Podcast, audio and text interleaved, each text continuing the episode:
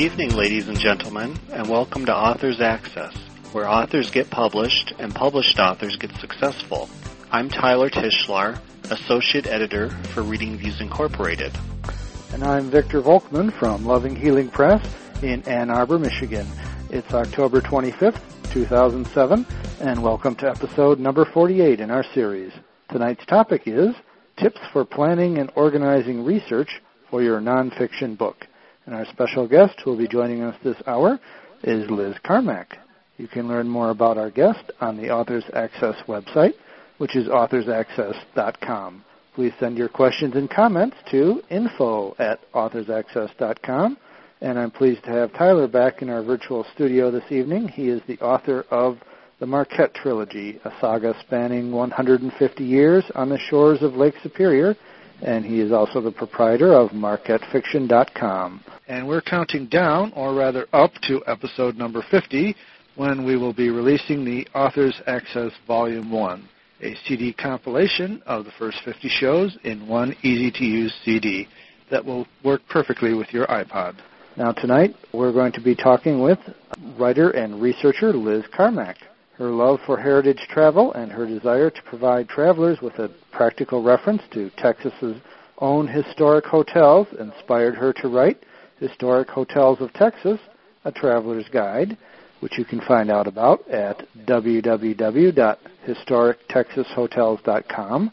During her research, she traveled more than 20,000 miles back and forth across Texas to visit 64 hotels which are featured in her book. She interviewed local historians, innkeepers, and hotel guests and uncovered historic hotel details in archives, libraries, and museums. Liz is a freelance technical and business writer for the public and private sectors in Austin, Texas, and is principal of Liz Carmack Communications. Her travel articles have appeared in Texas Highways, Austin Woman, and Heritage magazines. A former newspaper journalist, she is the Austin City expert for homeandabroad.com. Welcome, Liz. Thank you so much. I'm happy to be here.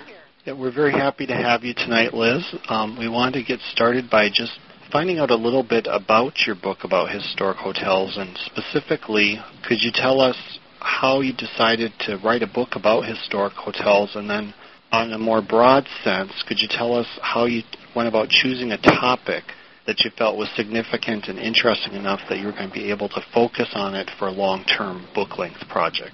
Exactly. That's a very good, uh, very good question to start. I have been a writer for many years um, about three years ago, I was working for a state agency here, agency here in Austin, and I wasn't getting to do as much writing as I had been in the past.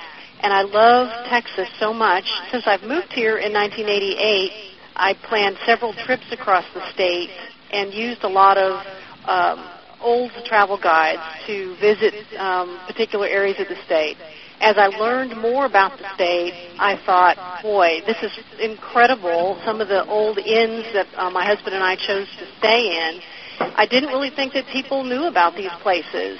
Um, there was a hotel down along the coast called um, the Luther Hotel in Palacios, and we chose to visit there in February. We found a few snowbirds there who had traveled all the way from Alaska and Canada to stay at this not very large hotel, but it's right on the bay and very homey. Uh, the rooms look like they've been, you know, decorated in the 1970s, and they didn't change since then. And I thought, you know, I love places like this. I know there have to be other people out there who who love who love the same thing, and they just don't know about these places. I tried to find a current guide available, and the latest guides that were to historic inns in Texas had been published in the early 1980s, and they weren't comprehensive. I can't imagine doing something like this in the 80s when you didn't have the internet to help you with your research. But they weren't comprehensive, and they weren't updated. And so that's how I came up with the idea, and I was lucky enough to meet an editor at Texas A&M University Press who liked the idea when I submitted my book proposal.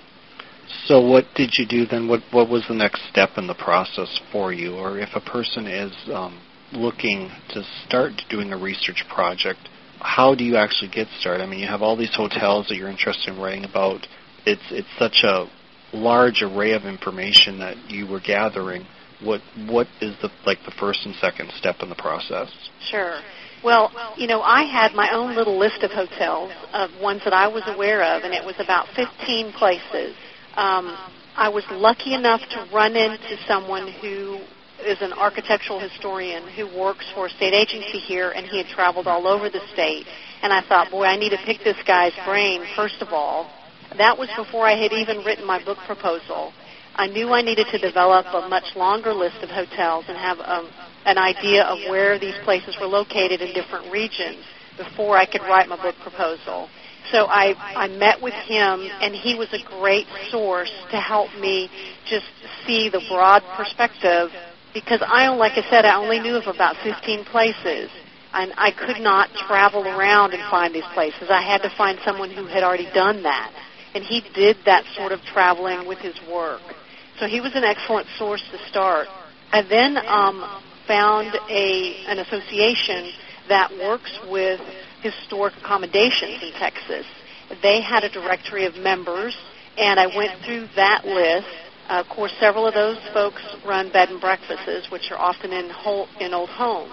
So I focused again on hotels, and I added the hotels on that list to mine if I didn't already have them. Um, from there, I made a co- connection with another staff member at the Texas Historical Commission who dealt with all the county historical societies and the Main Street program. And she sent out an email to all of the listservs, all of those groups across the state, letting them know I was working on this research and did they have any information for me. And that was a huge help because I received a number of emails from people in these tiny little communities that I never would have thought of. They told me about hotels that were operating. They also told me about hotels that were gone and hotels that were closed or being used for other purposes. So as I was writing the book, it developed from not just a travel guide, which it, it has seven regions of Texas um, broken out with all the hotels in each operate in each region that are now operating, but I also ended up adding a chapter about closed hotels because it was just so fascinating, all the information I found. I had to include some of that in there, and that touches on a lot more communities um, than just the communities that have operating hotels. So that was the, that was how I started. So it sounds like what you really did is you, once you picked your topic, you kind of networked and not just went and did research like in libraries, but you were really finding people interested, and they were going out and getting more resources for you in the sense of other people. It's really letting people know about your topic. Exactly. Um, I have a journalism background, so that has benefited me with this project because I know how to research topics, I know how to interview people, and I know what sources to look for where they're going to be good resources for this information, and that saved me a lot of time up front. Um, and in planning a, a large research project like this, it really helps to identify your sources. You know, the whole universe out there is pretty large. And identify that and then winnow it down to exactly what it is that you're interested in because you can spend a lot of time researching and collecting information that you may not ever use in your book. Right. Um, so I started out kind of large, and then I realized I was going to have to even focus my book even more um, more so because Texas has so many different types of historic accommodations. I had to make decisions about what I could include and not in my book because the list grew from 15 up to 64 hotels. And those are just the ones that I included because they met my criteria. Um, there were a number of uh, historic lodgings on um, state park property and national park property. And so that was one group that I just couldn't include. I ended up using criteria, uh, which are uh, each hotel had to be 50 years old or older. It had to have opened originally as a hotel, or if not, it soon became a hotel after it opened. And thirdly, it had to be operating today as a hotel. So that helped me focus the research. And once I had that going, I knew because I would stumble across places as I was researching. That's that's one definite tip. When you're researching, you need to stay flexible because you're going to come across information that's connected to a subject that you never thought you would anticipate finding. And it's fine to go down that path a little way, but you really need to have some parameters or you'll get off, you know, on a tangent and waste all your time. So how did you go about keeping track of all this information? Like you just said a few minutes ago, how you can't imagine writing such a book in the 80s before the internet was there, and I I often think I can't imagine how people could write books without a computer anymore. I mean, I, I know it yeah. was done, but like, how did you keep track? Uh, I mean, did you have file cabinets or databases on your computer? How, right. how did you just organize all this this information? Well, I did a couple of things. Um, I have filing cabinets that are now full of files. When I started out, I just created a file folder for each hotel, and then I created a form that I used to collect information when I was on my trips. So I had a form that was for each specific hotel. It contained the contact information for who I was going to talk to while I was there, the basic information about you know where it was located, that sort of thing. And then I had this form that was three pages long, so I made sure I was collecting the same type of information for each hotel that I visited. So I had that with me. I also brought blank forms with me because occasionally I would come across a hotel I didn't know about when I was actually in that city. When I was in Dallas researching three hotels that I was aware of, I had allocated my time to stay one night in each hotel. And I was in the library doing research, and the librarian said, Oh, well, you know about the Hotel Lawrence, don't you? And I had never heard of the Hotel Lawrence, and I only had three days. and um, so, thank goodness she mentioned that to me because I was able to go ahead and see that hotel while I was there. I couldn't stay there that night, but I made arrangements to come back later. Um, so I had this this filing system that I collected data and then I would come back and um, file it away. But I also kept a filing system on my computer and I organized these things by my chapters. As my book began to take shape, that's how I organized the information. And of course, I backed up all the information. I also took photographs while I was traveling. I took digital photos as well as 35 millimeter slides. The slides were used in my book. Uh, the digital photos have come in very handy because I was able to reference those when I was writing. There was no way I could remember all the details about a bathroom, you know, that I visited. Uh, you know, I tried to write as soon as I got back home, but still, these aided my memory also, I'm using those photos now because my book is is coming out in just a couple of days, and I'm giving presentations. Uh, so I'm using the photos for that. I use the photos on my website. Um, so they, they have really come in handy, and I'm so glad I thought of doing that while I was traveling. Great. I was wondering, how did you focus in on the level of detail that you were going to capture for each hotel? Did you just sit down and say, okay, I'm going to just hit 2,500 words on each one, or I mean, there's so much you could go into the history of the owner, about the property, the building right. itself, who lived there. Yeah, exactly. That's something that kind of evolved after I had written about three or four of the hotel summaries. At first, my approach to this book was really my goal was to catalog all these hotels. I wanted to have a reference that just said these things exist and here is the history about each one, and here are a few details about what they're like. Then, um, after I got a couple of those written, I realized, you know, I, this really needs to be more of a practical guidebook.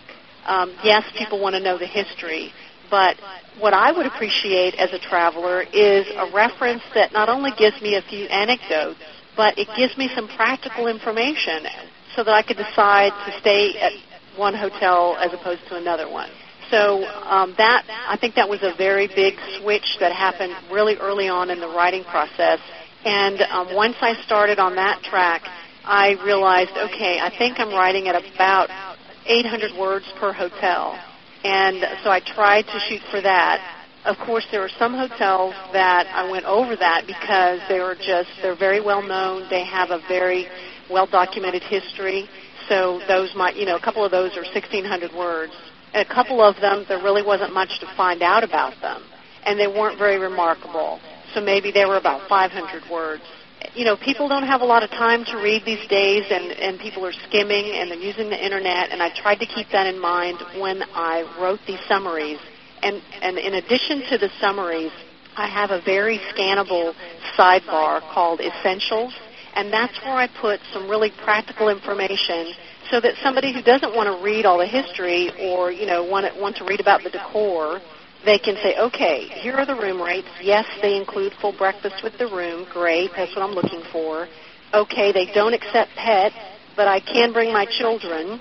And oh, here's some tips about some things I can see while I'm there. So I included that sort of practical information in the sidebar. Right, it's sort of a, a quick reference for someone who you know finds out, well, I've got to go to Houston and I don't want to stay in the Holiday, and what am I going to do? Exactly right. Cool. Now, I just want to ask you a question as a journalist. Maybe this doesn't apply to this project, but I'm curious how you go about fact checking some of the things that you find on the internet, because you know, it, it's kind of a level playing field where anybody can assert anything. Correct? Yeah, exactly. You know, I didn't rely on the internet that much for factual information. I relied on the internet to find out, to find places, you know, um, to locate sources. Um, and then I did a, most of the research interviewing people and going through uh, materials that sometimes the hotels have themselves. They have their own clipping file or they have their own um, gosh, it's like they have mini museums in some of these places. Um, also, a lot of the counties have really good archives where they have over time kept old hotel registers, um, or they have people who've written papers about the businesses in that community, and of course the county histories. Um, so that's really what I relied on most for my factual information. Um, I didn't rely on the internet as much, except except one source I relied on a lot on the internet, and that is the um, it's called the Atlas. It's an online database that collects all the information about historic properties in Texas. Wow. And that is maintained by the Texas Historical Commission. And any property that has uh, a designation as a recorded Texas historic landmark, that material um, is on the internet in an abbreviated form and um, I'm lucky enough to live in the state capital, and so I could visit their library where they keep all of those application materials, and so there's a great deal of information in those files. Great, yeah, I've, I wondered about that part. I uh, live in a somewhat historic house myself. It's uh, 150 years old, and and what we did was we went to the uh, basement of the county and just went through all the deeds to find out who bought it from who, who bought it from who and back on. I'm sure you found some really interesting uh, sources of uh, information along the way.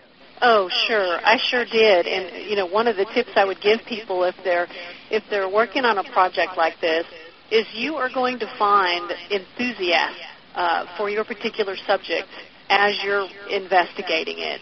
And um, some of those people have researched that topic. They know the insides and out of this topic. And um, they may, you may feel like you're spending an awful lot of time listening to somebody go on and on about something that they've they've just been fascinated with for years. But you will find out so much just by uh, allocating the time and spending time with people. Find out who those individuals are in that area. Um, sometimes, you know, I didn't have a whole lot of time, and I had to make decisions about whether I was going to go sit in the library and dig through files, or do I need to go interview this person whose family, you know, helped found this town, and talk to them about what they remember about this hotel, etc.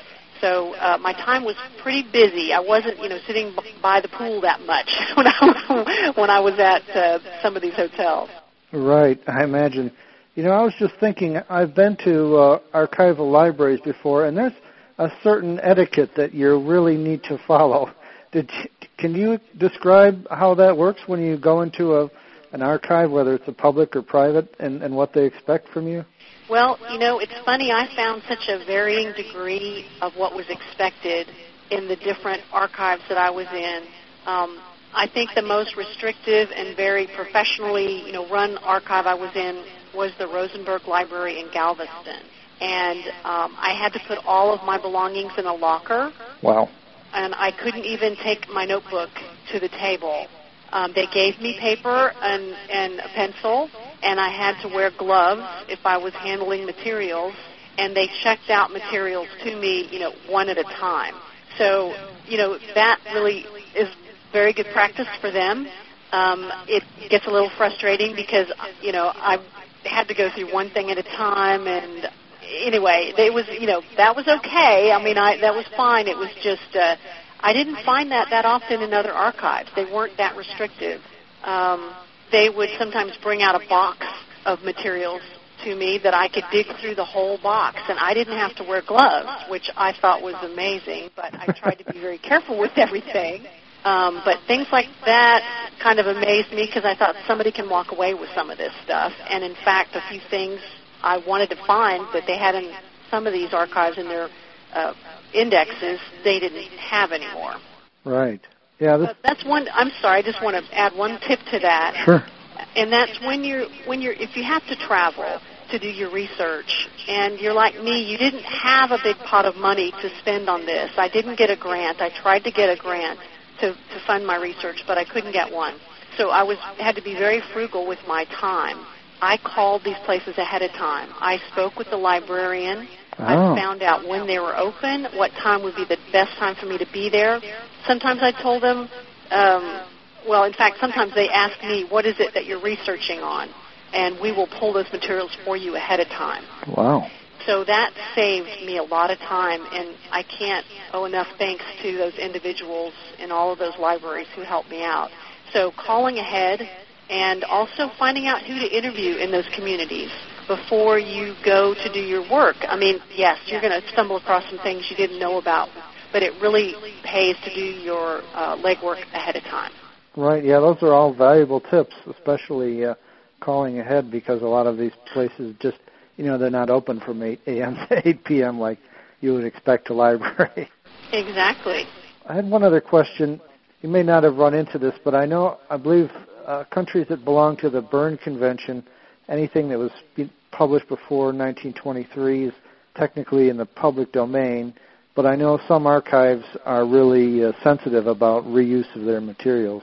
Uh, do you have any experience with that? Well, I didn't excerpt anything directly from uh, any material that I used. I did reprint one historic photograph of a hotel in Galveston and I obtained the rights to use that photograph from the Rosenberg Library, and so that was free. Um, but I had to go through a process to obtain the right to use that, and so that took a little time. And if I want to use it again uh, in a reprint of the book, I have to get those rights granted to me again. Um, as far as copyright material and that sort of thing, I didn't excerpt anything, but here's a tip along those lines. When you are out doing your research, make notes right then. If you're making photocopies of documents or newspaper clippings, whatever, right on the back of that photocopy, right then all the bibliographic information because you will be surprised. You'll get home and you'll have a folder stuffed full of papers and you won't remember where this copy came from.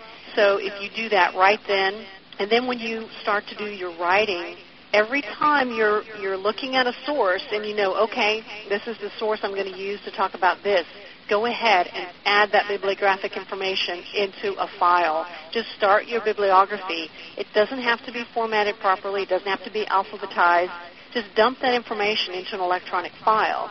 Um, even if you don't have a bibliography in your book, say you just have a, a list of suggested reading, you're going to be so happy at the end of the project when all you have to do is look at that file and it's already there. Yeah, that sounds like great advice, Liz. I, I can imagine how it would get very confusing where where um, the different materials came from if you don't keep track of them. Oh Um, yes, I- and yeah. I wanted to ask you a little bit more about um, the organization and the actual way you went about laying out the book. I mean, you told us about the essential sidebar that you have, Mhm. and you also told us a little bit about how you decided how long each discussion of each hotel would be, how many words it was.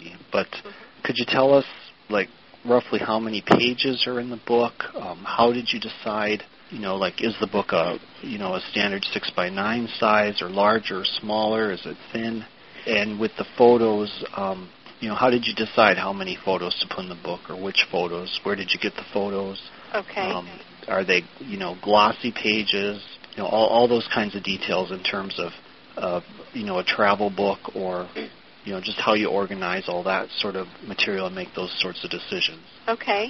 Well, first of all, the contract I had with my publisher said that they would include 60 photos in the book.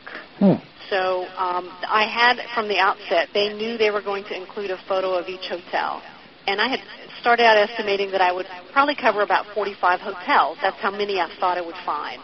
So that's how I came up with having, right now I have probably about, oh, probably about 68 photos. And I have color maps identifying where the hotels are, which cities uh, have the hotels. Um, how all that came about was as I was doing my research, I realized I'm going to have to organize this information in a very meaningful way for travelers. The state of Texas publishes a Texas travel guide. It's organized by seven travel regions. And the public who is used to using this guide and other materials are used to the names of those regions. They're used to that organization. So I decided to do the same thing with my book. So there are seven regions in Texas and um, I went about organizing my chapters that way. Um, within each chapter, there's a map that I had an artist draw. He used the same uh, parameters for that map um, as the Texas Travel Guide, and the cities that have hotels are in there. He also identified the major roads that get you to those cities. Um, overall, the beginning of the, the book I decided since it is a travel guide, you need to know a few things to get you started. You need a key that tells you uh, how to use this book and what things I use to determine uh, what would be included in the book, and some other facts like I review these hotels, and and this is why you know, I explained why I didn't review the hotels.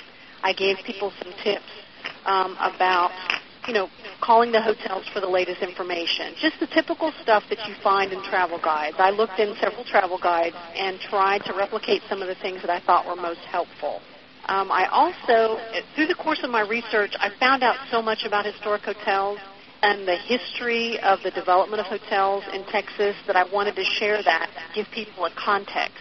So people who are more interested in history can turn to a chapter that's called Origins of Historic Hotels in Texas and they can read about how we had stagecoach inns, then we had railroad hotels, resort hotels, commercial hotels in urban areas, etc. Those are all fascinating groups of hotels, and that was helpful. Um, I also thought that there were some myths that people probably had about what it was like to stay in a historic hotel, and I found that the level of accommodations in these places varied greatly. There are some very luxurious, elegant hotels out there, as well as the basic ones that people may, you know, think of when they think of a historic hotel. So I wrote a chapter with, I think, some very helpful information about what you can expect at different types of hotels. Smaller ones, larger ones, the level of amenities, the type of atmosphere, that kind of thing. And then as I also, as I was doing my writing about all these operating hotels, I came across all these hotels that were closed or that had burned um, that were sitting empty and were just like taking over the downtowns of some of these communities so there was no way to reopen these places. It was just each of these had a story. And so I wrote a chapter just on um, an overview of forgotten but not, you know, not gone hotels. A lot of these places are not totally gone. They've been rejuvenated into community centers or chambers of commerce I, I talked also about ones that were once majestic and they've been destroyed by fire, like the Beach Hotel in Galveston, which was incredible and beautiful, and that's the one I included the photo on. So that's how the book took shape. Was I knew I had this this essential portion, which was the reference material for all the hotels that you might could visit in the state, and an easy way to get to them. And then I included information in the front and the back of, of those sections that just, I think, add a little more rich context to the overall topic.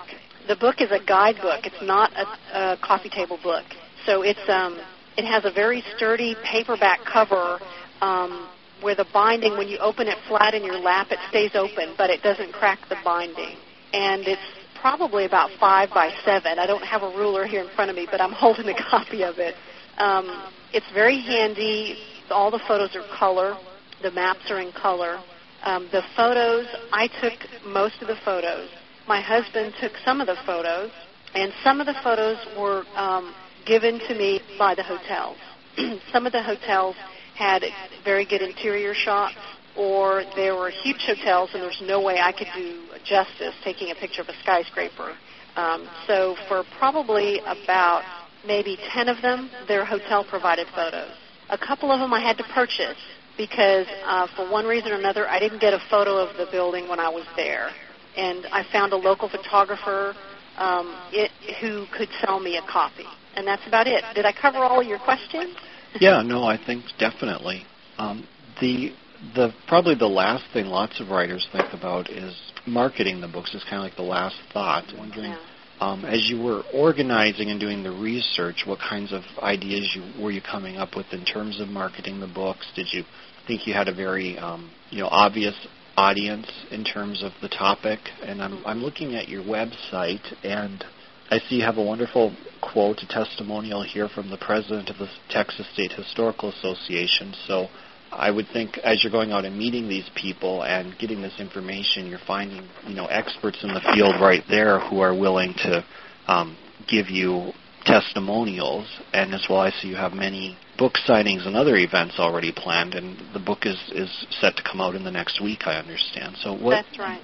What sorts of um, promotional ideas did you have as you were writing the book or planning for? Right.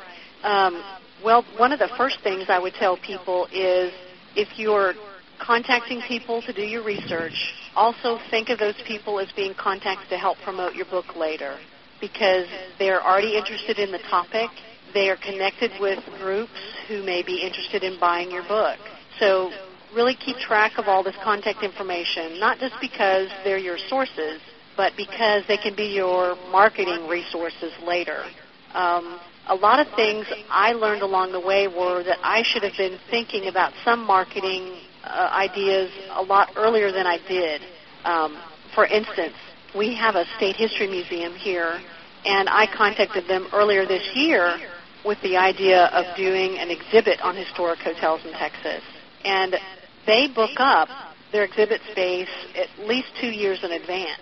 So wouldn't it have been nice for me to have a great, you know, launch of my book in conjunction with an exhibit at this museum? That would have been wonderful. But I should have thought of that too, you know, earlier than this spring. um, let's see. Also, gosh, there's just so much that an author has to do to help market their book, and I'm learning so much about that as I go. Just be prepared. That's going to be one of the hardest things you do. You really need to uh, use your friends, uh, help make connections through them with book clubs. Um, that's the easy thing to do in your own community. But then you need to reach out to maybe those communities that are included in your book, that are touched by the book. Um, the website, I can't impress upon people enough how important a website is. I really delayed in contacting a lot of people about my book because I didn't have a website up yet. And I just got it launched in September. So when I was trying to line up engagements, a lot of those people, you know, didn't really, they don't have a book in their hand. They don't really know what I'm talking about. So to be able to give them something to have a reference point, a website is just a, a wonderful thing. It's really in, imperative. It's so important. Um, also, while you're traveling and you're doing your research, think about those in those communities where you're working. Are there bookstores there that might want to have you come back? Are there gift shops? Um, are there groups there that you could come back and speak to? Oh, I was going to say that sounds like great advice. You're like scoping out the territory while you're there doing the research for the, the marketing later. It, absolutely. You just really need to be thinking about that all along the way. Like I said, with the photographs, and also, you know, keep a diary of your research. Write about the interesting things that happened to you while you were doing your research, some of the unusual things you uncovered that maybe didn't make it into the book. Everybody always wants an insider scoop, and um, people want to connect with that. So keep notes because if you're like me, you'll forget a lot of that along the way. This is a long process, and your head's filled with your subject matter. So try to keep notes if that helps. And I just have one last question for you. I was going to ask you what sorts of unexpected um, events or surprises did you find in the ter- in terms of researching and organizing a nonfiction book, either specifically writing about historic hotels or, or what kind of unexpected issues might a writer of a nonfiction book come across while doing the research? Sure. Well, you you might come across sources who don't want to talk to you. um, I had a few hotels that really didn't have any time to talk with me, and so I would have to try to find out a lot of things about that hotel on my own. Um, it's amazing, but some folks did not want to spend the time maybe giving me a tour of the hotel or talking with me a little bit about their clientele and some of the special things they offer their their customers. And so I would either have to be persistent with some of those people or I would just have to, you know, find it out on my own. And since I've been a journalist, I knew that. I already had that sort of gumption uh, to take pictures here and there when they didn't really act like they wanted me to, you know, things like that. You know, I, I went to a hotel in Dallas that didn't the manager never met with me, even though I made a couple of appointments to meet with him. Excuse me. Um, the assistant manager gave me a very quick tour, but she really didn't want me to take any pictures. But I insisted I had to take these digital photographs so that I could remember what some of these rooms were like because I wasn't going to be able to stay there right away. And I just took them anyway. You know, one of the rules that people say is, you know, uh, do something first and then ask for permission later. Well, well, you know, I'm not really a brash person, but occasionally I had to do a few things just thinking, you know, this is my time. I have to take advantage of it now. Um, I did that. Um, I would find out about uh, history, little particular anecdotes about hotels just from talking with people who live in that community. You know, you can go the state route and you could read the county history and you can read some newspaper clippings and you can, you can talk to the innkeeper um, but sometimes I would just go off and talk to somebody who was in their 70s and they remembered dining in the hotel restaurant with uh, traveling salesmen, and they would go over there on their lunch hour from from school because that's where their parents traded their milk from their dairy farm for their kids to get lunch, and they would sit around the table dining with all these traveling salesmen who stayed at the hotel, and they had wonderful stories. So you just have to kind of be curious, stay curious, and stay flexible. Excuse me. Great. This has really been an informative talk, and we're so happy that you could uh, take time out to talk with us this evening, and thank you so much for being on Historic Hotels of Texas, a traveler's guide, which you can find out about at www.historictexashotels.com. Oh, thank you. And you've been listening to another podcast edition of Authors Access, where authors get published and published authors get successful. We'll be back on the air November 1st, 2007, when our topic will be Researching to Write about Forensic Science and Criminal Activities.